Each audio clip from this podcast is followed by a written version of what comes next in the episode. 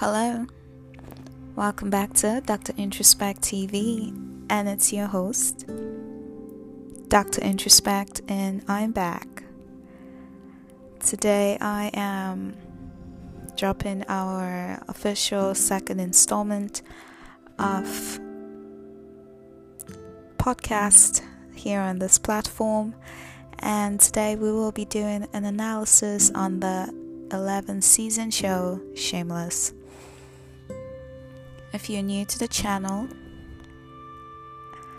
on the Dr. Introspect TV podcast, we do analysis that take perspectives that vary from psychology, philosophy, and even sociology, among other fields of subject matters, to derive insights from contemporary entertainment in the form of movies, television shows, and even books. We pick up these lessons and we find how we can apply them to our lives. Essentially, we tell the stories behind the stories. You can catch our full in depth review analysis on our YouTube channel at Dr. Introspect TV. But today, we're bringing this to you here. So, uh,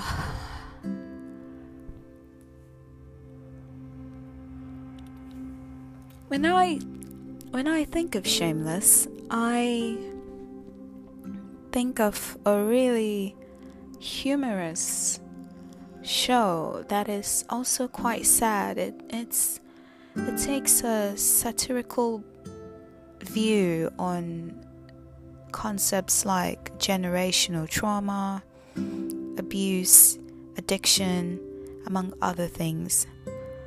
Shameless is a show that, when you think about the kind of things that are happening in this story, and you take Frank Gallagher, the character, for example, the ridiculousness of the extent of his damage, it's it makes for interesting entertainment, but if you just take a step back and just picture this happening in a real life scenario, you think about a real family going through this. And then you realize this is really, really terrible.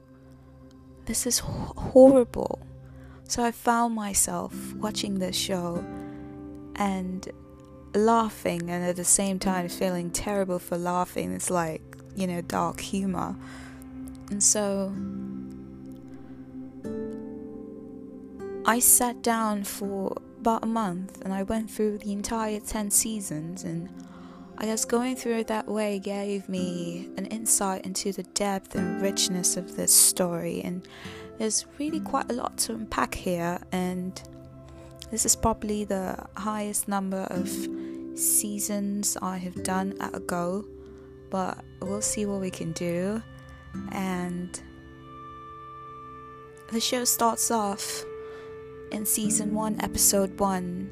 Frank Gallagher describes his family, and for those of you that do not know, he is seen as a narcissistic character that also has substance abuse addiction issues. So,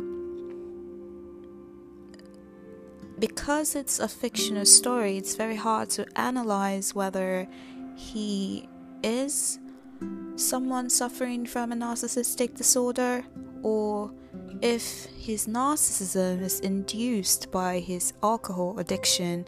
Nonetheless, there is instances of abuse on his children and his family, and it's not necessarily in the form of but of course, we did see that there was physical abuse. There were times he would beat his children um, and get physical with them, but for the most part, it was just abandonment and neglect um, that many of these children had to go through, and we find that many of them had to parent themselves, and also parents the parent because they had very highly irresponsible parents. And at the beginning of season one, as I said earlier, Frank Gallagher describes his family and he paints this very positive picture. And of course, he aggrandizes himself, you know, places himself on this pedestal like and he describes himself as this wonderful shepherd of a parent that is leading his children and his family and of course you know you know he's looking at it through the narcissistic lens in the sense that there is a lot of aggrandization and grandiosity and, and it's like he is in this other world where he sees things different from how they are in, in reality.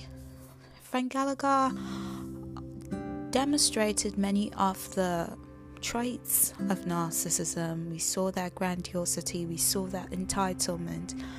I mean, this is a man that was really, really smart, got into Northwestern, and he left.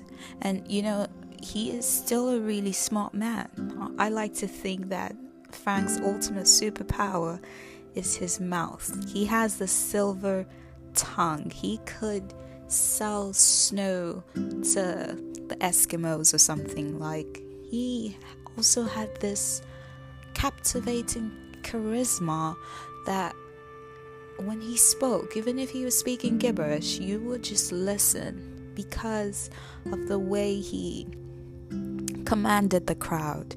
And from early on, I saw this and I said, Ooh, Frank has a tendency of probably forming a cult.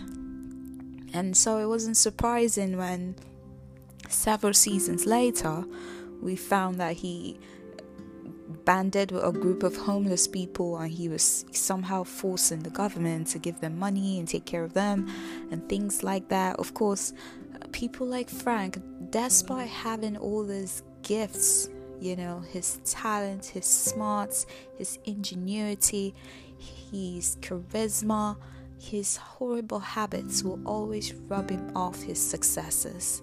You know, either he takes all the money and squanders it off to fund his alcohol addiction, or he or he thinks he can rip people off because he feels entitled to it, or because he feels that they're suckers and they're dumb, so they deserve him doing that to them, or one thing or the other of that sort. So,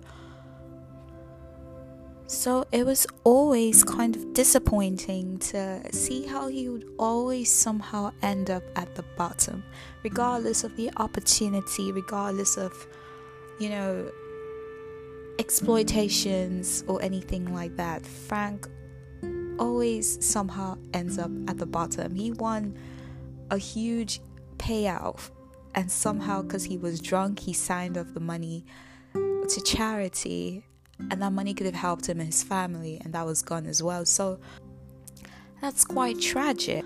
I have to say, in the story, a lot of things are very real here. And what I mean is that not necessarily that the story is true life, but I mean that it could happen in real life.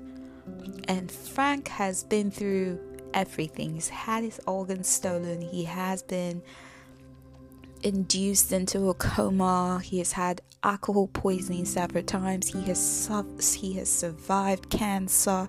Like Frank has been through it all. So it wasn't surprising when we got to the final season and he died because irrespective of how charming this character is, in some way, he is kind of a villain in this story because he is ruining the lives of his children. So it only made sense for him to die. You know, it just made sense. Like, he had to die. This had to be his payback for everything. Although I have to say, in the real world, it doesn't always happen this way. You know, in the real world, you have families where they have toxic parents that go on to live till they're like a hundred years old and old enough to keep on abusing the grandchildren and even great grandchildren if they had any. So I wasn't so surprised by that ending. But the way the story goes, it really allows us to see much depth into each character, not just Frank's. You see how they became who they are. So, first three seasons, you find yourself really hating Frank. Like, this is such a horrible man. I mean, if you do have compassion for the struggle that the family's going through, you just cannot imagine why someone so irresponsible will have that many children. We're talking about six kids here and not care for any of them. And then you meet Frank's mother and you find out that she herself spent was in prison. She was making meth and drugs and selling them and she also abused her child Frank physically and she also neglected him. And all of that happened. And it wasn't just Frank it was his siblings as well. And then you, you start to get this bird's eye view on what's going on. You can now see that this is a generational cycle you can now see that this is something that just keeps on going. And I was pretty sure if they allowed the story to go even further, you'd see that Frank's mum or Frank's dad was also abused. And it just continued. And now we hear and we see six kids. And I'm just watching it the entire time. And we go for 11 seasons, only seeing how each of the six kids are toeing that line in one way or the other, toeing that line and heading in the same direction like their own father. If you look into the story, I often wondered this story is so good. It is so reflective of the situation of abuse in homes with children growing up. And when I found out that the writers actually wanted it to be that way, and they wrote it in such a way that they were trying to depict the family roles and dynamics in addictive homes, where you have the caretaker, the scapegoat child, you know, the golden child, the lost child, you know, the codependent parent, all of that thing going on, you could definitely see it in the dynamics of the children. You know, you have the clown, and um, I think Ian was supposed to be like the lost child, and you have Fiona being a caretaker, and that was really obvious here. Fiona started taking care of these children as early as 16, 17 when their mother walked out on them. The mother left and she just had to quit high school to take care of her siblings and step up because her father wasn't going to do it. And uh, Fiona in this story demonstrated a whole lot of codependency. Um, you can check out my codependency video. It was the first video we posted on the channel if you just wanted to get some insights on that topic. We will be posting more on that in the future. But yes, Fiona demonstrated, in fact, all of these children were codependent in one way or the other. And for Fiona, she found that self sacrificing nature was the way she could derive a sense of self and a sense of worth. And she had to feel like she was valued and loved because of all the sacrifice she was doing. People with codependency also always have issues with boundaries. So you could see when the brother, Lip, the one that is really smart, so he's taking the role of the family clown, and Lip was a really smart guy that used to write SAT exams for people and get paid for it and it was just so ironic because I would think that someone that has been this smart that can score all the points would get his life together and take the exam for himself and get like a really good scholarship and go to school and you know just create a better path for your future and stuff. But what we saw here is that for he was doing the opposite. He just he didn't even want to go to college. He didn't want to apply. Nothing like that. He was being begged by everyone. He was being begged by professors his sisters. And like i said Fiona had this boundary problem and she laid it down. Like he wasn't going to go to college, she was going to kick him out of the house basically, and she couldn't let him make that mistake on his own. We always found Fiona kind of you know not really noticing the boundaries and it's a thing in that house you know um, it's how they they brought they it's how they were brought up no one showed them these things you know so you want to really get mad when you're watching this show. You're like, how could you do that? And then you realize these things are skills. Self love is a skill. Being being interdependent and not codependent or just completely independent is a skill. Learning how to respect people's boundaries is a skill, and if you grew up in an environment where no one taught you how to do that, you're always going to do what you know, which is the wrong thing. Um, when I look at Lip, Lip's situation is the one that I feel that closely mirrored Frank. Among all of the children, Lip looked like the child that I felt was most likely going to end up like Frank.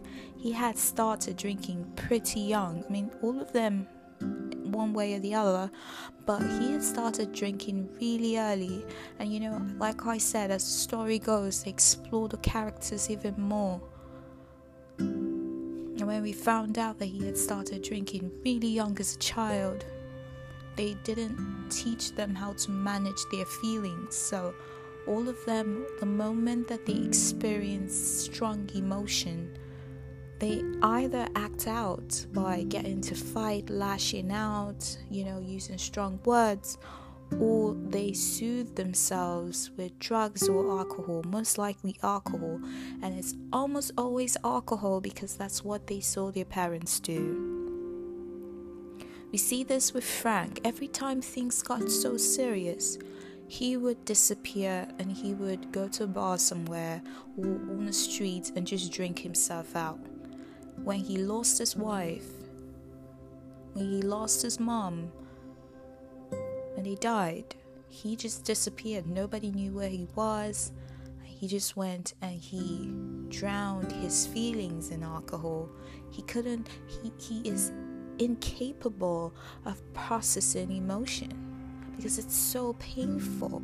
He never learned how to do it. And you see it with the children as well, especially with Lip when Lip would get angry or when he wouldn't get his way on something, you know, when someone told him no, and he, and he felt entitled to get what he wanted, he would lash out and he would drink. And when he would drink, he would start breaking things and slashing things. And just seeing Lip spiral was so heartbreaking because he seemed like the kid that stood the most chance, that had the most chance to, you know, do something better for himself. And it just seemed like a waste of smarts, talent, everything.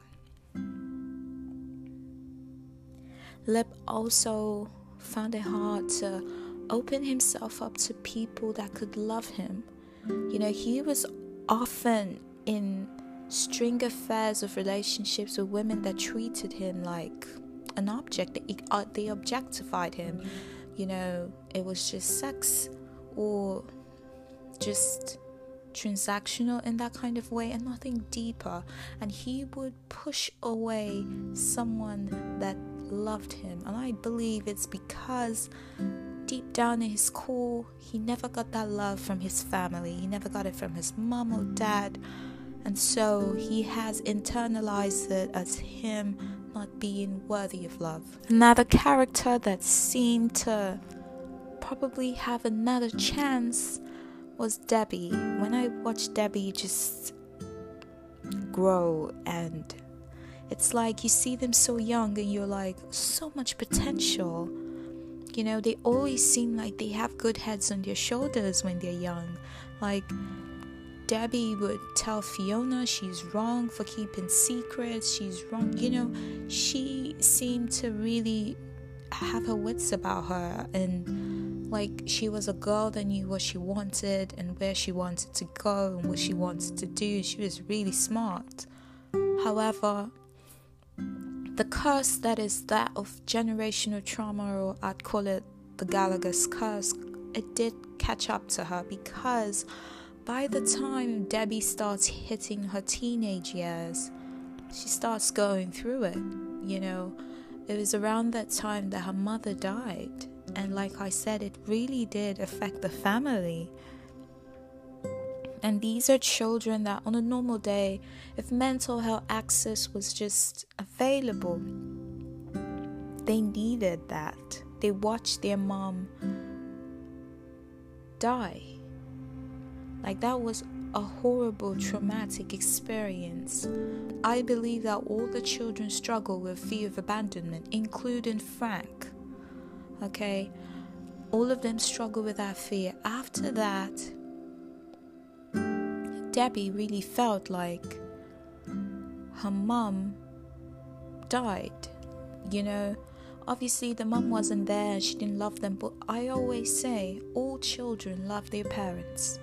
And no matter how evil a parent has been, especially when they're little and young, if the parent changes, comes back, promises to do better, they will most likely open their arms and take them in. So there's always a string of hope at the back of your mind that, you know, if mom could just get it right and came back, I'll be happy, I'll forgive her, everything will be great.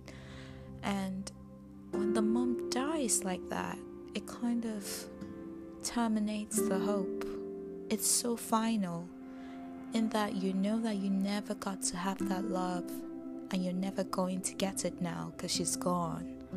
So for Debbie, she started looking for love and affection outside. She wanted something that was constant. And that's why she wanted a boyfriend. She wanted to start having sex and it wasn't necessarily about ex- experiencing that pleasure of sex or the intimacy but more so but more so feeling like that level of bond and intimacy will keep the person close and then when that doesn't work she wants a baby so she not she now starts trying to have a baby with the person because, okay, if we have a baby together, that means you're not going to leave me, right? If we have a kid together, that means you're not going to leave me. And even if you leave me, well, at least I have a kid. I have a kid that I brought into this world. My kid, my child will love me forever. That is a guaranteed love. They will love me. And having a kid that young meant she had to sacrifice her education. And you know, she didn't really have to, but she kind of had to. And she was very headstrong about it. Fiona and her were having a big fight about it. She wanted to remove her from the house because she wants to go on and make this horrible decision instead of, you know, terminating the pregnancy but she was so headstrong about it. And I believe deep down she knows she made a mistake. Not necessarily because having a child is a mistake, but her reasons for wanting to have a child. were. As a result of that, she had to deal with the consequences of not being able to finish her high school. I mean, she was a really smart girl. She took her GED in one day without having to study, and she scored high marks, you know, and she could have still gone on to college. But of course, if you're going to take on that kind of ordeal, you need support. You need to provide for your child and then you need someone to take care of the child while you are you know studying and she did try to manage and juggle that in high school for a bit before she decided to leave because it was just not feasible for her but as you know these are consequences that she has to deal with for the decision that she went on to make debbie was a girl that had so much potential, for so much more, and it was just sad again. We, in the end, we had a family of, by the time we get to season 11, all five of them did not finish high school, did not go to college. for Ian, his own story is kind of sad because um, we get to see how he is affected by the bipolar diagnosis. And of course, it took a very long time to establish this diagnosis because he was avoiding it for a long time. And this is something you can relate to as you watch because there is so much stigma associated with the subject of mental health that even when people are not feeling at their best, they avoid getting the help that they need because they're afraid. So they suffer, and we saw Ian suffer and suffer. We saw how it affected him and how it affected, and I personally think that he had had it for a very long time it's not quite conclusive. It's but if that's part of the reason why he was still sleeping with other people in random areas the streets, anywhere, you know.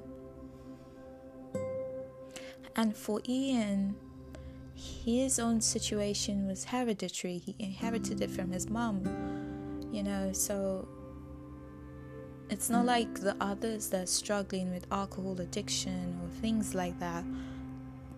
He didn't ask to have a bipolar disorder and he has it. He, not that they asked for it, but he needs medication for his own. There's no medic medication that treats alcoholism, as far as I know you have to get into therapy and do work and do the steps and all of that. And here's Ian. And he was probably not academically inclined like the other siblings, but he had such a great work ethic and he was dedicated and he was very hardworking. And I believe that he had some good strengths that could have helped him shape his life as well. But again, I said the emotional dysregulation, they are not able to manage their emotions, and then, of course, him having the mental health problem, he would often make decisions that are rash and detrimental quickly. He could have hung in there and finished high school, but he didn't, and he rushed off and joined the army. And then his spirals began, and he got kicked out. And it was just hard from him from that. You see how hard it is to make a way from such a community. You also see the effects of social capital, the kind of school you go to, the kind of community you grow up, how that can be a limiting factor to what you're able to access in life. And for Ian, a lot of that kept him down. And for Ian, aside from his mental health challenge, he also had to struggle with homophobia. Now, his father wasn't homophobic, but the father of the guy he loved was homophobic. So, struggling with coming to that acceptance and people accepting you for who you are, someone not dating you in secret, I, I need to let you know if someone is treating you like a dirty secret, your self esteem will take a big blow. You might not be able to take that hit, you might not be able to survive it. And this is not just about the sexuality and the homophobic thing. You can be in a heterosexual relationship with someone, and if they're hiding you, they're keeping you a secret, they can't even hold your hand in public, they don't even say your name out loud, they don't even save your number on the phone. You guys just meet in dark alleys at night, and it's not mutual. You want something more, and they're treating you like that. Your self esteem will take a hit so, in that situation, you're responsible for yourself. You don't allow someone to treat you like that. You remove yourself from that situation. And so, I I was happy when I'd see him stand up for himself and say, Look, if you can't stand up to your dad, then you're a coward, and I don't want to be with a coward. I could respect that. Like I said, he stood a chance, and that happened. Um, of course, there's also the younger boy, Carl. Carl's character starts off with him having a lot of issues. He's having issues where it's looking like he could get a diagnosis for conduct disorder. He is getting in fights, beating people up, stealing from schoolmates, skipping school, wanting to join bad gangs. I mean, so much going on. And, you know, he was killing animals, he was experimenting with animals, and all of this was happening. And the family was so unaware of it. They didn't even know what he was doing. I mean, it's not that they weren't seeing him, they knew he was odd, but there was no attention. All the attention was almost always on Frank or the mum, you know, these characters that are in their throes of addiction and very narcissistic taking all of the attention, and nobody has time to pay attention to the kids and pay enough attention to notice that this might not be okay. And we had a lot of that going on with Carl. Now, of course, as the story goes down and deeper, we get to see a change in him where he wants. Carl even goes to juvie. I missed that part. I mean, he was really on his way to probably even ending up in prison and you have a father like Frank Gallagher, where if you get into jail or anything like that, he will say, That's good. You are representing the Gallagher family really well. He will commend his children for bad behavior. So, Carl wanted to go to military school and straighten up his ways and things. I was happy when they started rewriting his character in that way and uh, as at season 11 he was working with the police or something so but Carl as well did not finish high school. And he wasn't doing so well. He wasn't very academically inclined you know at school. But still you know if it was a family where there was support and love and the family was stable they would have found his area, something that he excels at, and they would have supported him in that. Finally, we have Liam, the lost child, that seems to be forgotten a lot. You know, when you're the youngest in that kind of place, in that house, something is always happening. Something's always going on. Someone is getting in prison, someone's getting locked up. There's so much drama always going on in the family and Liam always ends up being forgotten. So I started talking about Fiona's own issues and before I went into the other children and like I said all of them struggle with codependency but they really spent quite a bit of time depicting that with Fiona. Fiona will always choose men that were not very good lovers, not very dependable. Like the first guy that we got to see her with in the show for like the first three seasons. That love interest despite all his nice gestures and everything, he was living a double life. And he lied to her a lot. He told so many lies. And ultimately, even if he was a nice guy, you can't be with someone that cannot be honest with you. You just can't. And it hurt her so much to the core.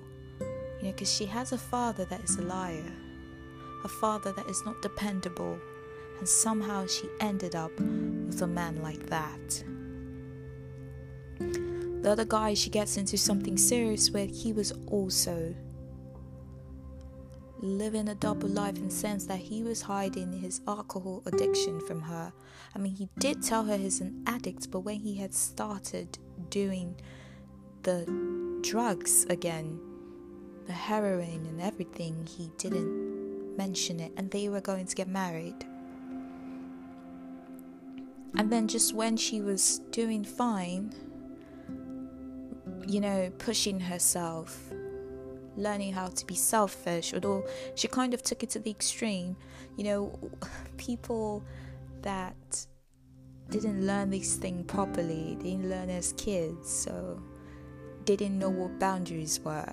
And then when they find out what boundaries are, they don't put boundaries, they put fences. So they just go from one extreme to the other.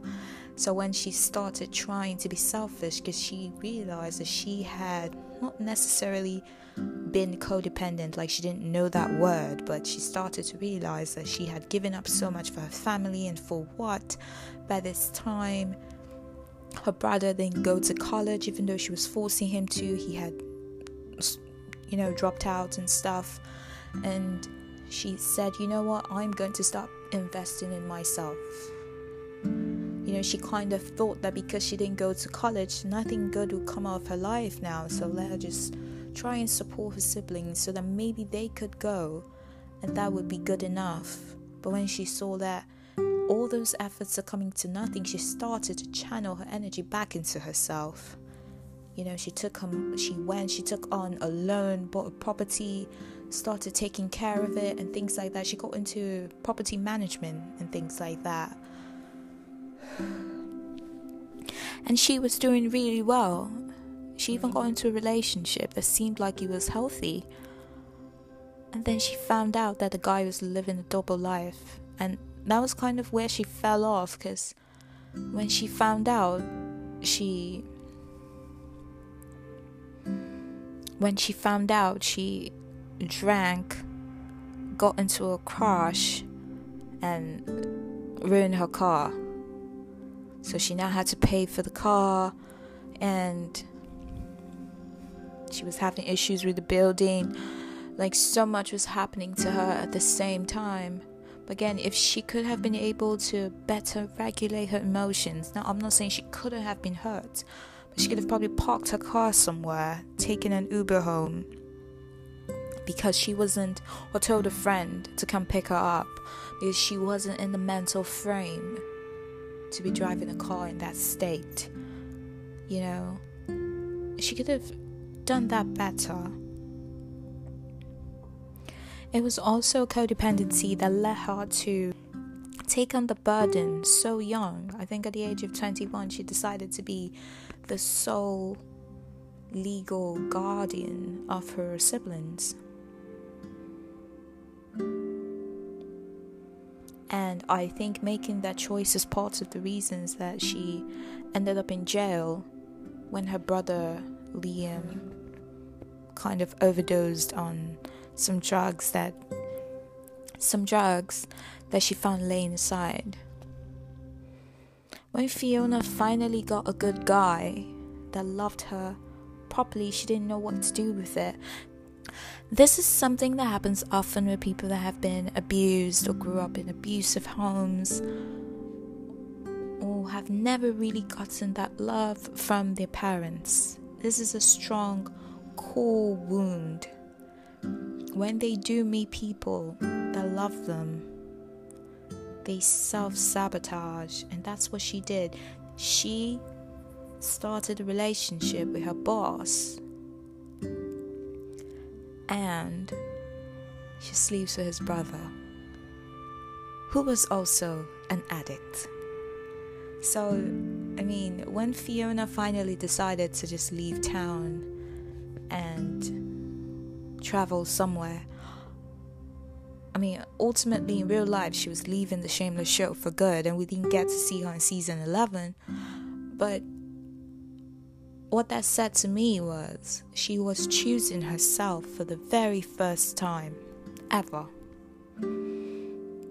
She was choosing herself not in a way of rebellion or in a way of like, you know, getting back her family or anything like that. She was just choosing herself, choosing herself for the very first time.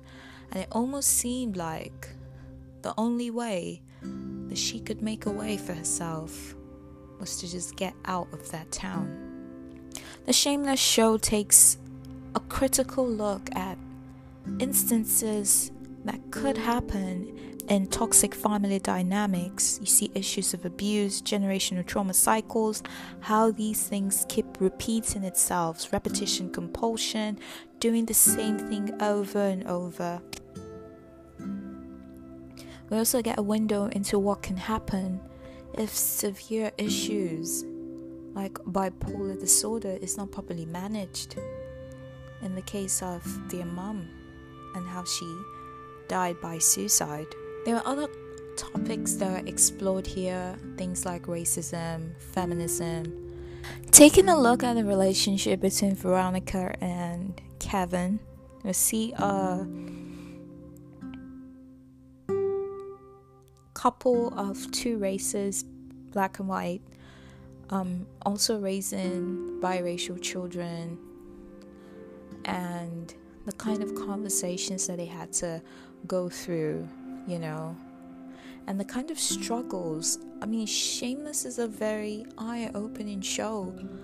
They take a an interesting view in how they carry out these conversations and dialogue on these very heavy topics things like racism, how it's institutionalized, and when they look at gangs and the kind of socioeconomic factors that let that let that proliferate in certain communities, and then how they look at how difficult it can be for a low income, close to poverty line or even below poverty line household to even try to have children. You can see in this situation when Veronica finds out that because of an untreated STD, she developed pelvic inflammatory disease, and then as a result, she could not have children.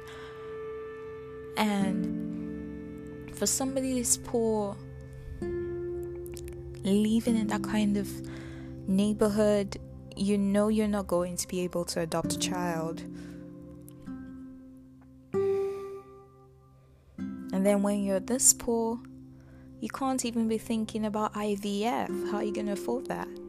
Not to talk of uh, someone carrying your baby via surrogacy. You see her having her mum sleep. You see her having her mom sleep with her husband to have a child. It was just. It was bizarre strange, uncanny.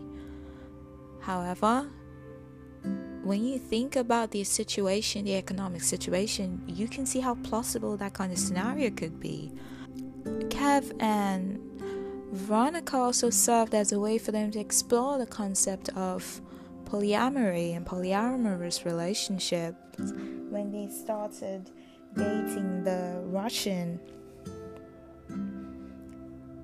Svetlana when they started dating her, and I liked how they wrote her character from just being this cheap whore that is an illiterate to someone that was really smart and was basically siphoning their money and trying to steal all their money from them because she knew all the math and knew where all the money and all the accounts and everything were. So